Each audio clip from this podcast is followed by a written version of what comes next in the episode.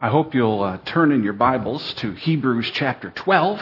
That's where we are this morning. We want to pick up where we left off last week. In fact, we want to do a little quick review because we covered a lot of material last week, but I want to uh, reiterate some of what we covered, and then we'll pick up from there and move into uh, the rest of the chapter. Hopefully, we'll finish the chapter off this week. One of the things that I'd like you to notice, especially in the readings that we just had done, is that we had a portion of Psalm 18 read. And this may be of use to you as you work through some of the Psalms, especially those that are referred to as imprecatory Psalms. Uh, that's a statement that's used, a descriptor that's used to tell uh, about Psalms where uh, enemies are being destroyed, where perhaps David or someone else would pray that his enemies would be uh, trampled under the ground, uh, they would be destroyed, their children would be dashed against the rocks. And you say, how do I reckon those things with a God who loves, and especially New Testament Christianity, where I'm called to love even my enemies, and that that kind of violence would not be uh, proper? And the basic answer to that, or at least one of the answers to that, is that you recall that God uses the pictures, uses the events of the Old Testament, real events in space and time, but for us in the New Covenant, those events become types and shadows that help us understand spiritual truths. And as we're talking about in Hebrews 12 here, gaining mastery in holiness, dealing with indwelling sin, we see that played out for us in Psalms like this, where David will say, You've taught my hands how to war, how to do battle. That's precisely what's being talked about is the spiritual reality of confronting indwelling sin and dealing with that. It's not about dealing with our natural enemies. If we have natural enemies, we're to be praying for them. We're to be working for their salvation. We're to be crying out to God on their behalf. But our real enemies are spiritual enemies. There's the world, the flesh, and the devil. And in that case, I want to see the devil's children his plans, his schemes. I want to see those little baby schemes dashed against the rocks. I want to see his teeth broken so that the attempts that he has to befuddle and disturb the church are destroyed. And that's what's going on in those Psalms. We're to understand them in their full spiritual impact that way.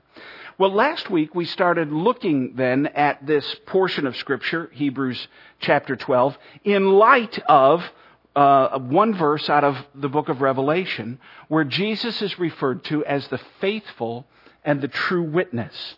And by way of quick review, to encapsulate the concept that we're after, we're exploring just one of the most amazing aspects of the marvelous salvation of Jesus Christ uh, that He's purchased for us with His blood. That is, He has a continuing ministry to us in his priesthood as an intercessor, but specifically as we see he comes alongside in this portion. You've got your Bible there, going back to the beginning of the chapter. Therefore, since we are surrounded by so great a cloud of witnesses, we looked at that last week as those in chapter 11.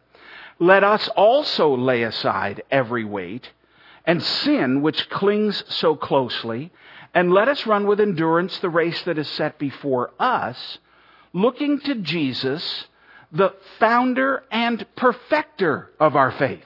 He doesn't just save us and justify us. He continues the work of perfecting us. He does this through His Word. He does it through the indwelling power of the Holy Spirit. But He doesn't just save us and then let us run like a wind-up doll that you've, a toy, you wind it up and then just let it run. That isn't the Christian life. He comes alongside because He intends for us, as we talked about in great detail last week, to grow in the image of Christ. Let me set my timer here so that we actually do have our sandwiches. They're only snacks in between.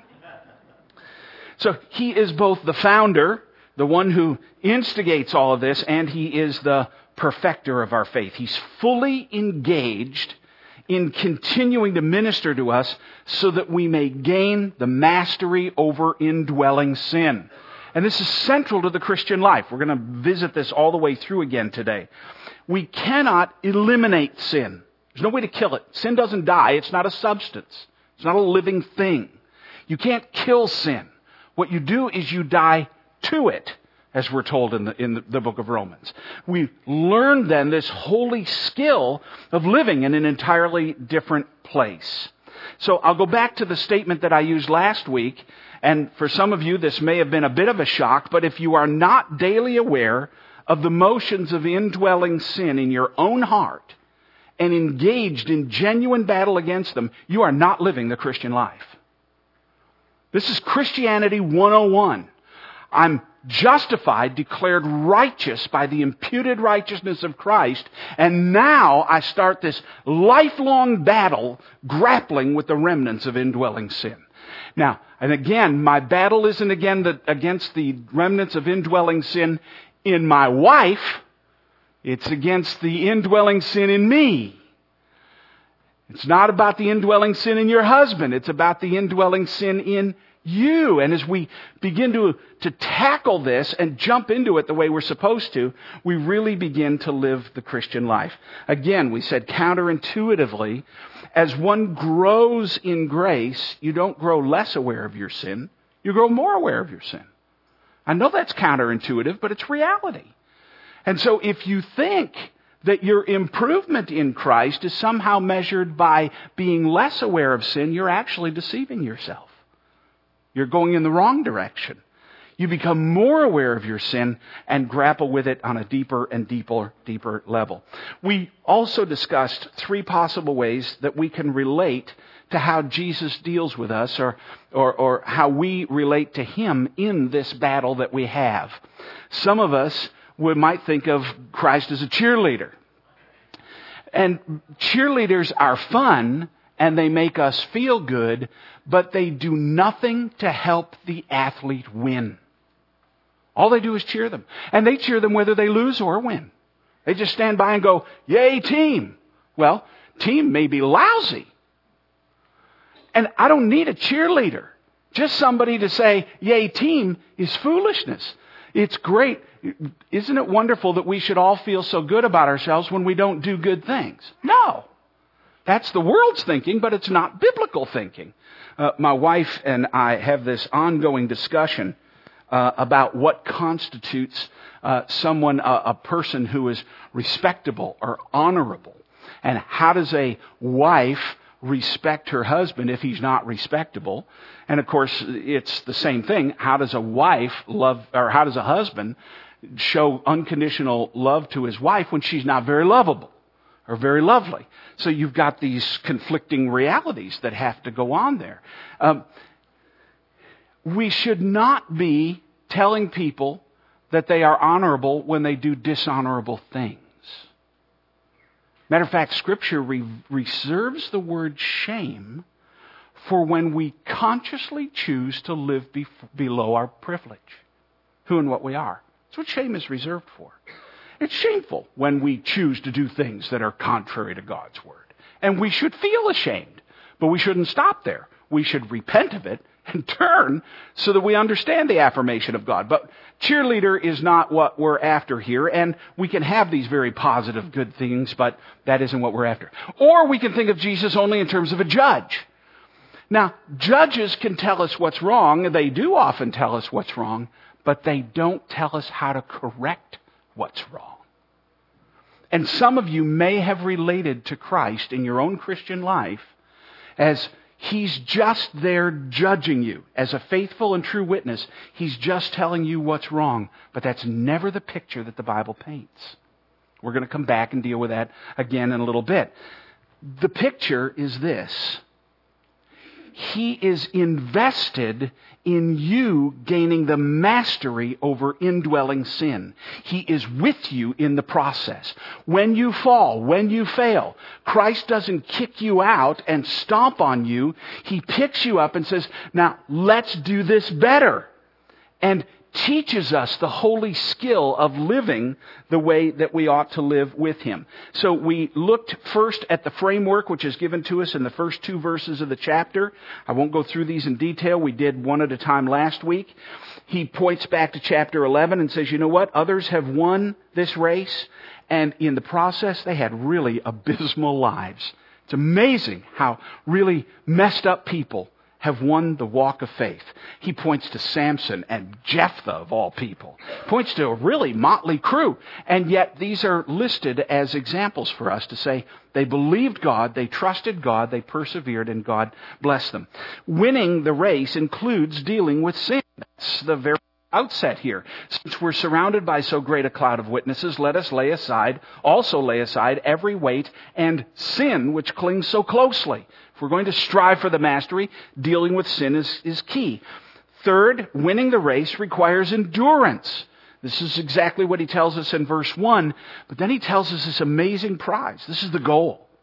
The goal in verse 10 is that we may share in his holiness. That word share being one that we may actually participate in God's own holiness. In this way, that holiness becomes as natural to the believer as it is to God Himself. Now that's a transition that's yet to be completed and won't be completed until Christ returns. But it's the process that we're in in this walk called sanctification. Then we looked at a second part, which is that we need reliance. And our total, I, I would not do this personally. I, w- I would not be the guy standing up and saying, sure, catch me if I fall. Not gonna happen. But it is the way that He calls us to trust Him.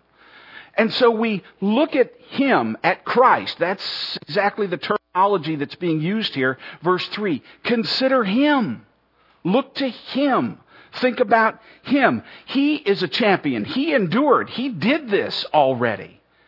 And none of us are facing the challenges he did. Not a one of us. And so take him seriously, verse 5. He, you've forgotten the exhortation that addresses you as sons.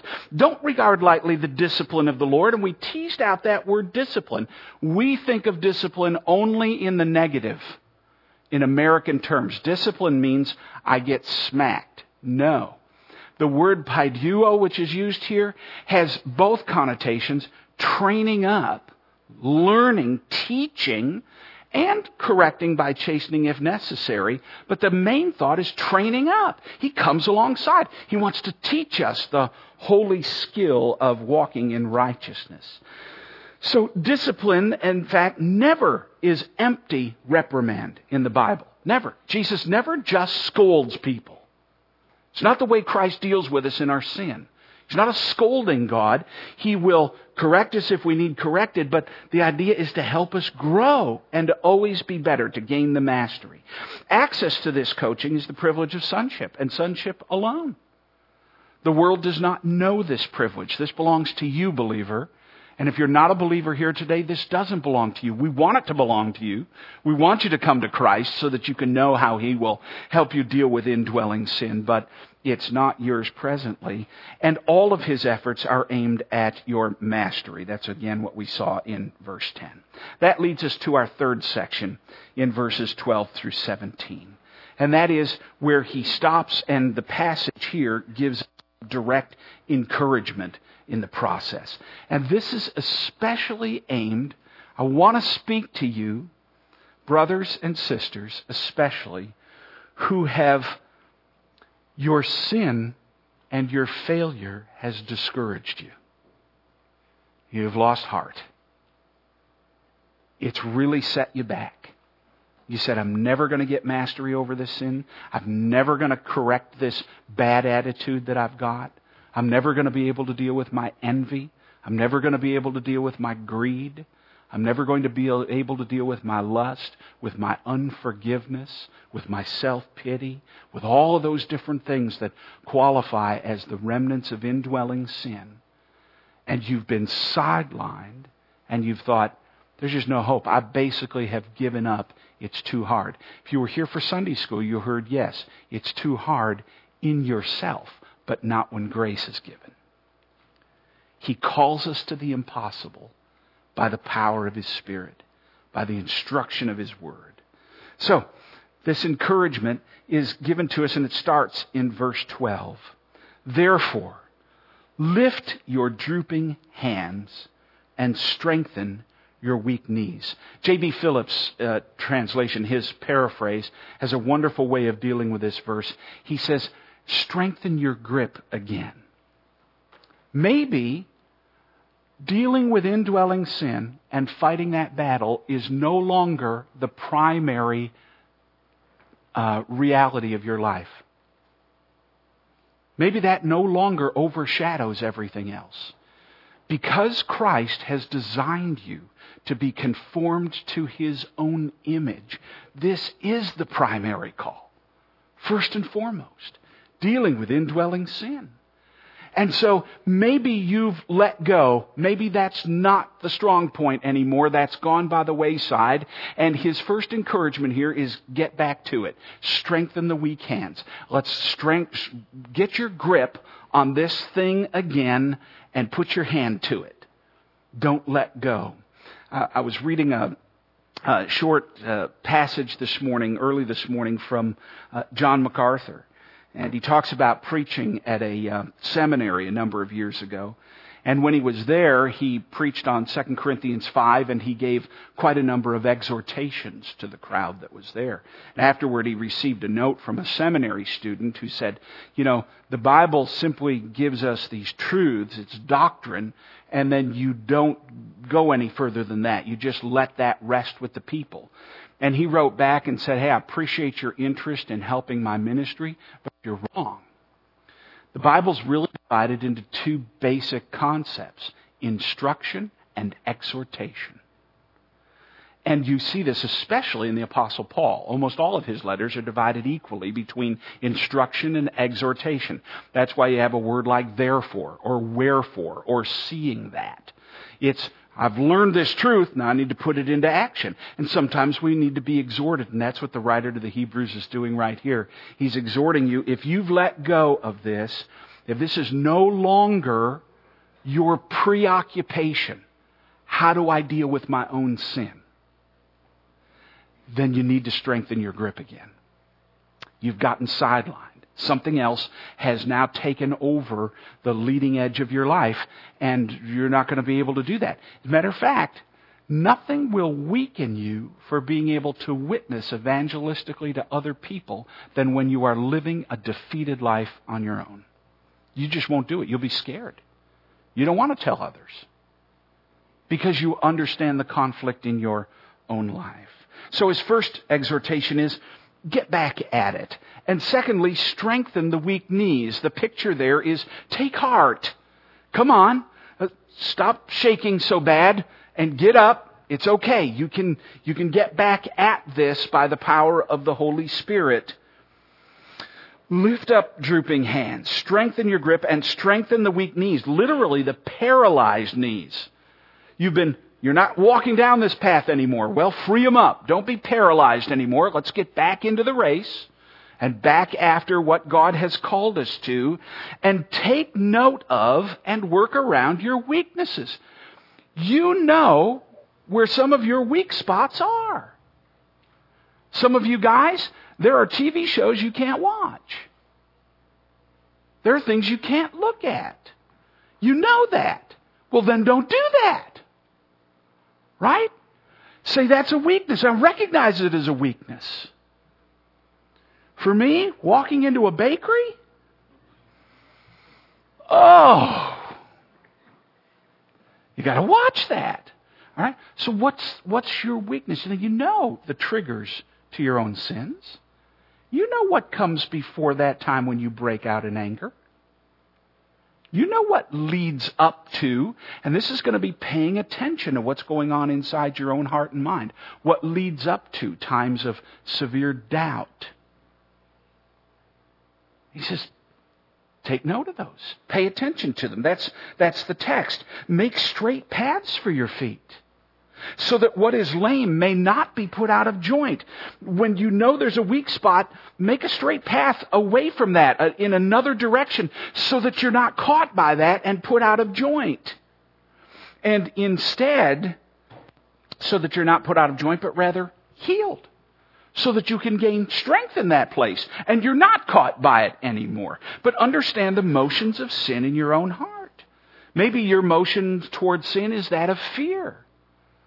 And so this last week, as you've been watching television, you've been watching the news, what's been rising up in you is continuing fear. Are, are they going to bomb my house? Are they going to bomb the next thing I'm at? Is, is that what's going to happen? Is America going to come apart at the seams? And that fear has been building up in you all week, and you've been feeding that fear rather than coming back to the Word of God, which says, no, don't fear those things in the world.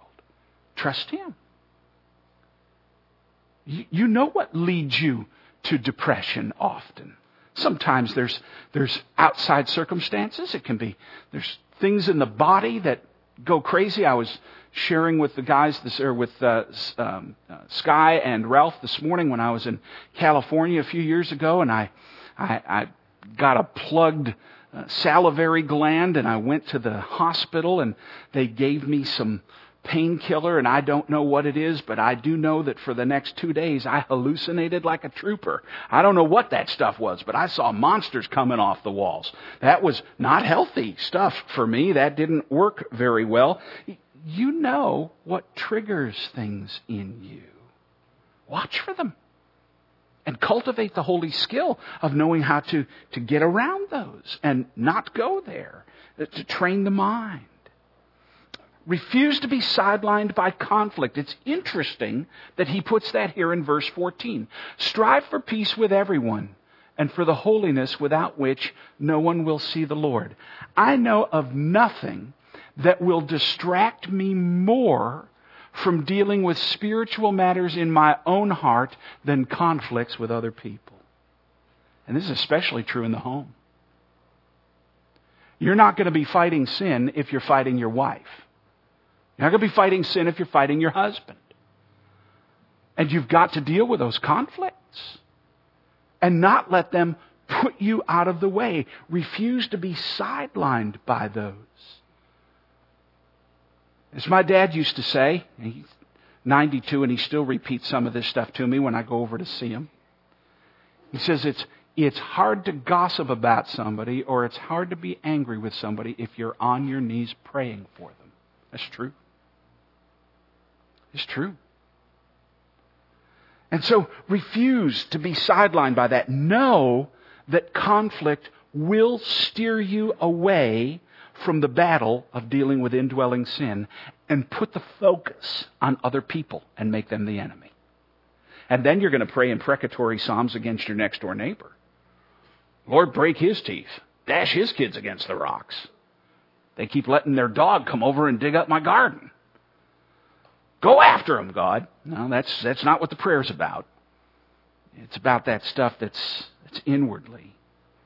Refuse to be sidelined by conflict with others. And then in verse 15, see to it that no one fails to obtain the grace of God.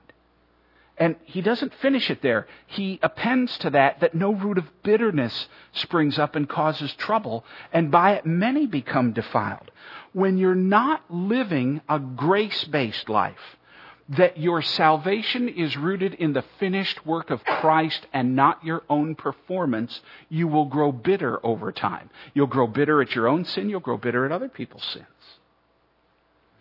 So he says you've got to come back to keeping rooted in grace, lest a root of bitterness spring up, and when bitterness springs up, it'll defile everybody. You know a bitter person because you can't talk to them for more than 10 minutes without them telling you what they're bitter about. It comes out. Can't help it. It always defiles someone else. It doesn't just stay with you. Nobody has the spiritual gift of crankiness. Nobody. Nobody has the spiritual gift of being grouchy. It's not in the Bible. But when we're bitter inwardly, man, that'll come out. And you've got to go back and find out what that bitterness is about and confess it, repent of it, because He wants to give you mastery over it. Doesn't want you to leave, leave you bound in it, but wants to give you victory over it. And then in 16 and 17, and make sure that no one is sexually immoral or unholy like Esau. And note how he classifies this. Esau sold his birthright for a single meal. And you know that afterwards, when he desired to inherit the blessing, he was rejected, for he found no chance to repent, though he sought it with tears. You remember the Old Testament uh, account here, where Esau uh, comes out of the field hunting, and he comes home to his brother, Jacob. Jacob is a mama's boy. Jacob is home cooking. He's doing what, uh, he, he's got sauce going. And so he, and, and Jacob comes and Esau comes home and says, and we know it was apparently they were Italian before they were the Jewish because it was red sauce that, that he had going on in, in the thing. So anyway, he comes, yeah, Tony's back there going, yeah, all right. Um, and so his brother says, give me some of that before I die. Die? You're home. There's food on the table. You're not going to die. But his brother takes advantage of it and says, Well, sell me your birthright and I'll give you some. And he goes, Okay. The pinch of the immediate will make us make bad decisions because we've lost view of the eternal. It's right where he was. You watch out for those fleeting distractions, they'll come. One of the things that Psalms says, Proverbs says about temptation is it comes knocking on the door but it only knocks for a while and then it goes away. The trick is to not answer long enough. But we are so given in our society. This guy's always telling me, I'm into immediate gratification. Me too. I want what I want. I want it now.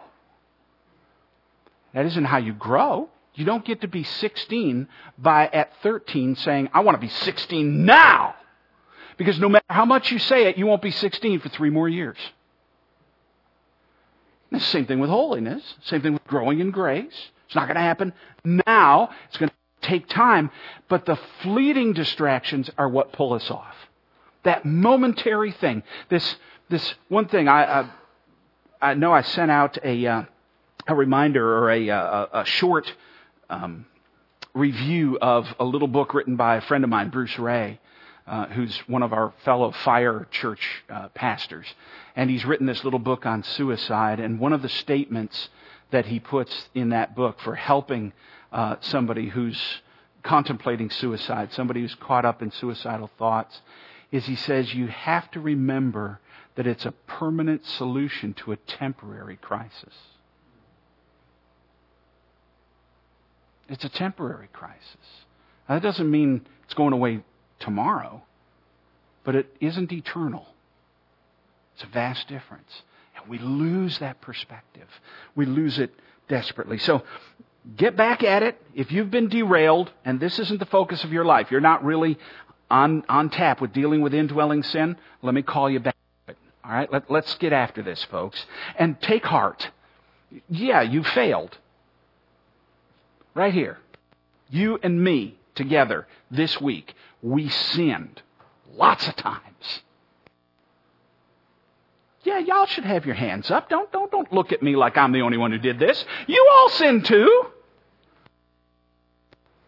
You're going to sin before you get out of here today, probably. Especially when you talk about the sermon and me. Back at it and, and take heart this is part of the battle. You get to go back and visit it and visit it and visit it again and again and again until you get the mastery. Keep hammering at it. That's what Christ has called you to. And take note of your weaknesses. Work around them. Pay attention to what goes on in your own heart, those triggers. And, and, and set for that and refuse to be sidelined by conflict and watch out for fleeting distractions. And above all, keep rooted in grace. Keep rooted in grace. You are loved because Christ is loving. You are saved because God saves, not because you're sweet and pretty and holy. It's grace. Never let that flee from your mind. Then he moves us into perspective. And you need perspective. I, I love people who are clever like this. Um, that picture is simply one of him being closer and her being further away. And in the process, they were able to produce what I thought was a rather entertaining little picture. Verses 18 through 24 gives us a heavenly perspective on all this that is astounding to me. I love what comes to us in this next portion of the passage. Picking up in verse 22, he says, But you have come to Mount Zion. Well, let me go back. I'll, you got to qualify it with verse 18 first and down through. You've not come to what may be touched, a blazing fire and darkness and gloom and a tempest and the sound of a trumpet and a voice whose words made the hearers beg that no further messages be spoken to them. If you know your Old Testament, you know the picture. That's Mount Sinai when the law's being given. And he says, You haven't come to Mount Sinai where the law was given. Here's, here's one of the best things I've heard about fixing bad theology in 10 years in one sentence by somebody the other day. The law, Sinai, did not lead us to Christ so that Christ could lead us back to Sinai.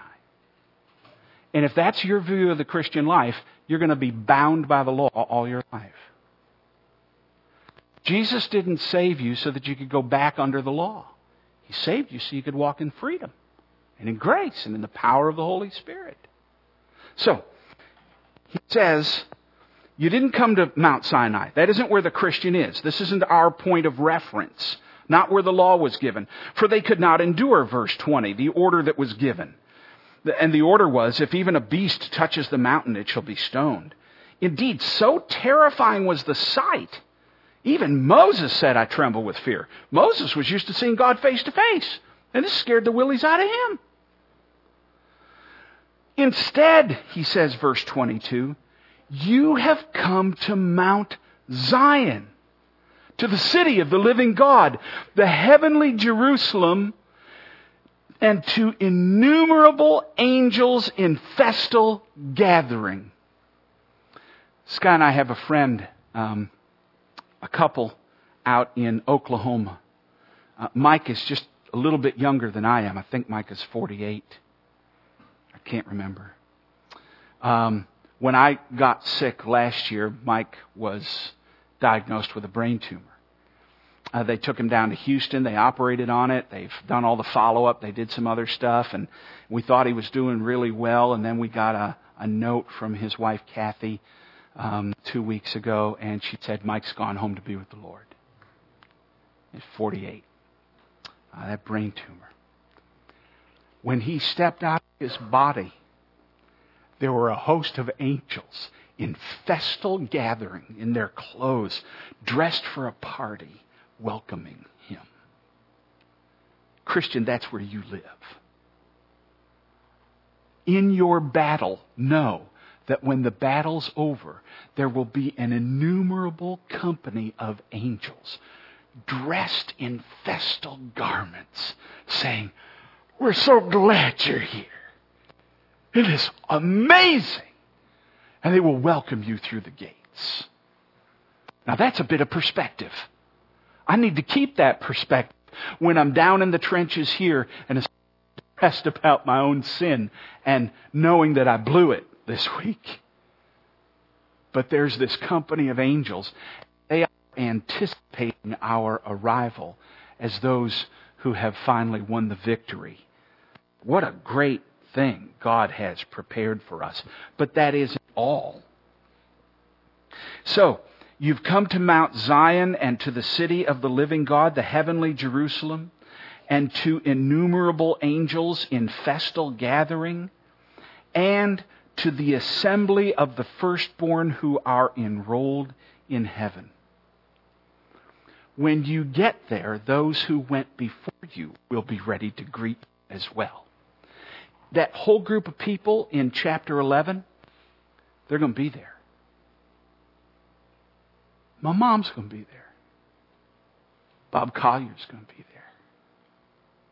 He's waiting for us. The whole bunch of them are all these people that have gone before us, Mike Cleaver's going to be waiting there, and he's going to be arguing with them not to let me in. I'll have to hurt him. but I'll still get in. It could be all those people that have gone before. Don't forget them. Don't let that leave your consciousness. You're surrounded by this great cloud of witnesses, and they're waiting for you. And they will greet you with great joy when you cross over. Go back and reread the end of Pilgrim's Progress when he crosses into the celestial city. Oh, man. What stunning stuff. And he isn't done yet. You've come to Mount Zion and to the city of the living God, the heavenly Jerusalem, to the innumerable angels in festal gathering, and to the assembly of the firstborn who are enrolled in heaven, and to God the judge of all. Your heavenly Father awaits your arrival with anticipation and assumes you're going to get there because He's placed His Spirit in you, because Christ has been, you've been justified by the blood of His Son if you're a believer here today. You're going to make it. You're going to get there. And to this, to the assembly of the firstborn who are enrolled in heaven, and to God the judge of all, and to the spirits of the righteous made perfect, and he's not done yet, and to Jesus, the author and perfecter of your faith. He will not fail. He will see you through, and He will be there to greet you when you come through the door. What a Savior. What a salvation we have. The one who has walked beside you every step of the way so far and will never leave you nor forsake you, even to the end of the age. This one who the passage says, and it may be somewhat cryptic to you, that his blood speaks of better things than Abel's blood. When Abel was killed by his brother, his blood was poured out into the earth, and his death cried for vengeance. When Christ died, his blood was poured out, and his blood cries out for forgiveness and cleansing of sin. And he's waiting for you, believer. And you say, but but you don't know how bad I've blown it. Nah, I don't have to. I know His blood is greater than your greatest sin. And He's waiting. He's waiting. Let me give you an illustration that I have used before, but doesn't matter. You have to listen to it because I've got the microphone. One of my favorite preacher, Steve Brown. And I'm, i wanted to read it to you rather than just try to remember it because I think his wording is so good. Uh, his daughter Robin was in high school and she was uh, uh, enrolled in a very difficult English literature course and she desperately wanted to get out of it. And so Steve relates the account this way. She sat there on her first day. I wish I could say it like he does. She sat there on her first day and thought, if I don't transfer out of this class, I'm going to fail. The other people in this class are much smarter than me. I can't do this. She came home with tears in her eyes and begged me, her dad, to help her get out of the class so she could take a regular English course. And I said, well, of course. So the next day we went down to school and went to the head of the English department. It was a Jewish woman and a great teacher. And she, the head of the English department, looked up and saw me standing there with my daughter and could tell that Robin was about to cry. There were some students standing around, and because the teacher didn't want Robin to be embarrassed, he dismissed the students, saying, I want to talk to these people alone. As soon as the students left, the door was closed. Robin began to cry. I said, I'm here to get my daughter out of that English class. It's too difficult for her. The problem with my daughter is that she's too conscientious. So can you please put her into a regular English class? The teacher said, Mr. Brown, I understand. Then she looked at Robin and said, Can I talk to Robin for a minute? And I said, Sure. And she said, Robin, I know how you feel. But what if I promised you an A, no matter what you did in the class? If I give you an A before you even started, would you be willing to take the class? My daughter is not dumb. She started sniffling and said, Well, I think I could do that. The teacher said, I'm going to give you an A in the class. You already have an A. So now you can go to class. Later, the teacher explained to me what she had done. She explained how she took away the threat of a bad grade so that Robin could learn English, and she ended up making straight A's on her own in that class. That is how God deals with us, he writes. Because we are, right now, under the completely sufficient imputed righteousness of Christ, Christians already have an A. The threat of failure, judgment, and condemnation has been removed. We're in forever.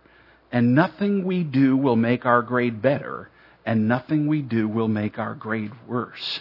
We've been set free.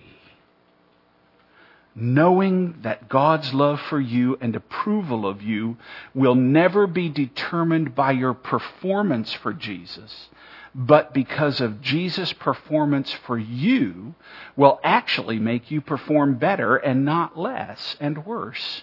In other words, grace mobilizes performance. Performance does not mobilize grace.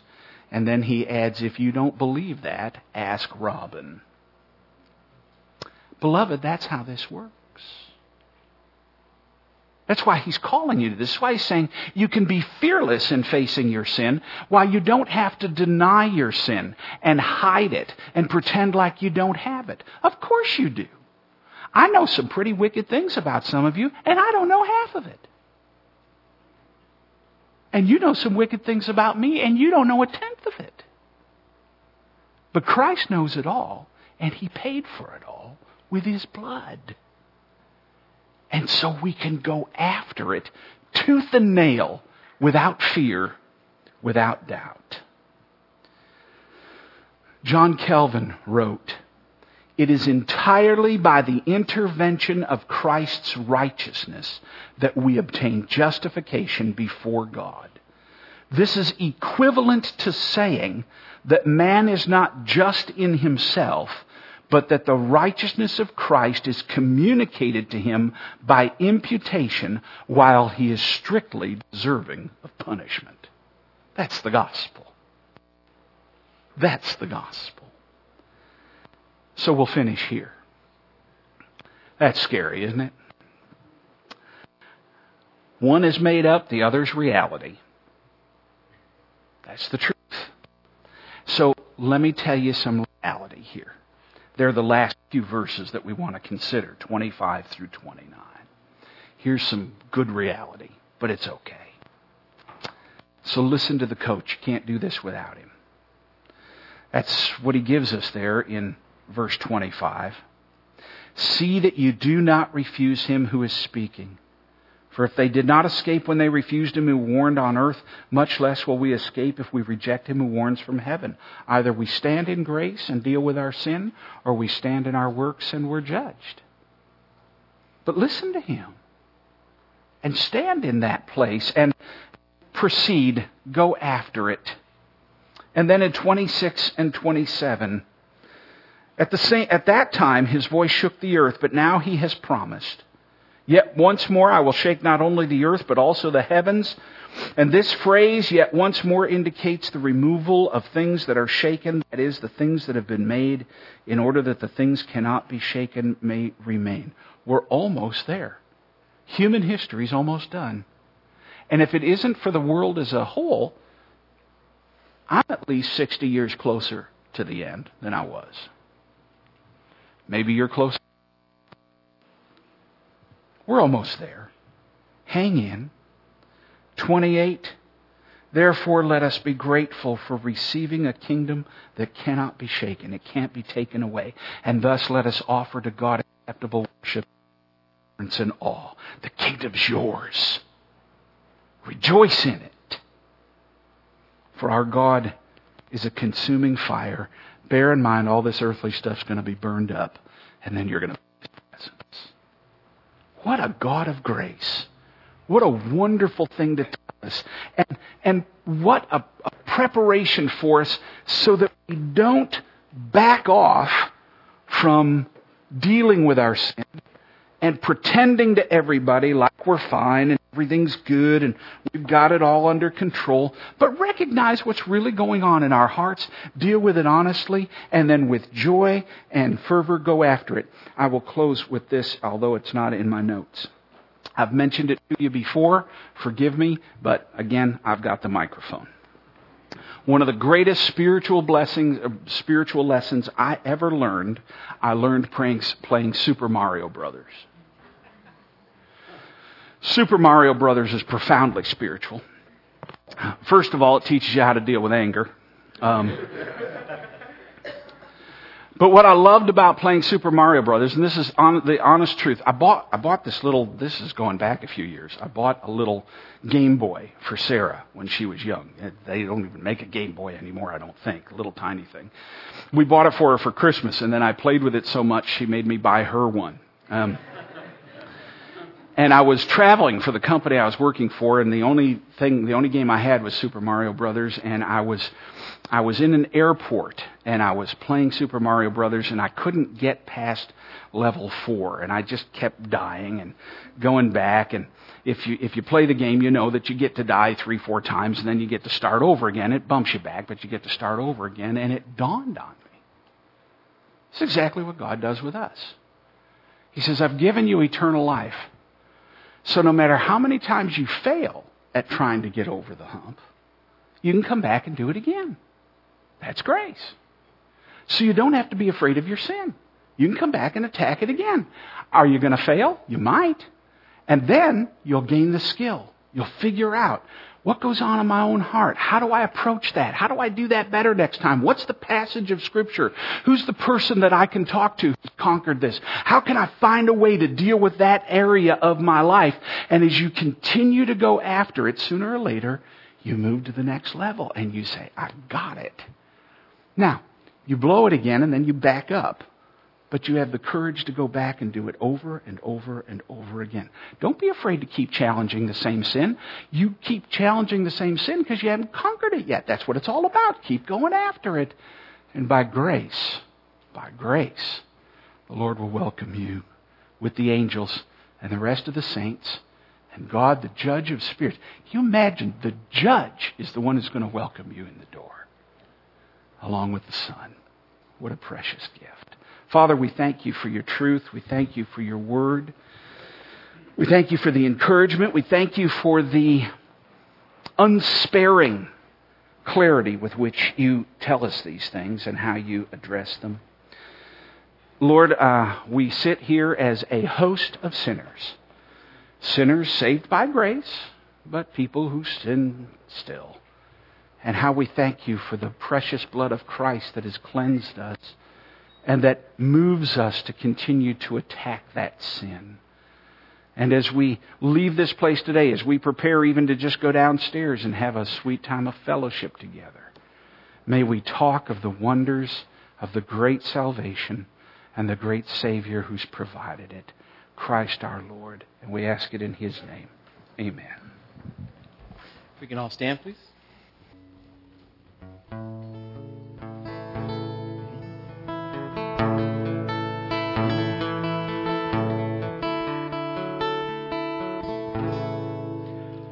O Lord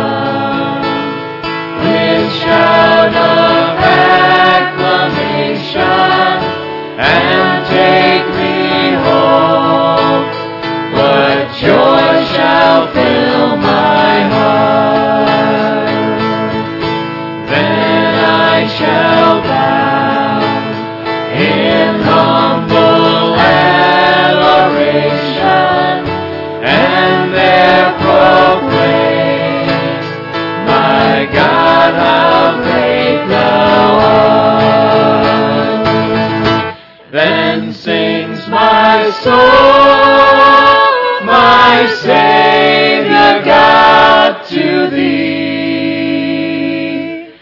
How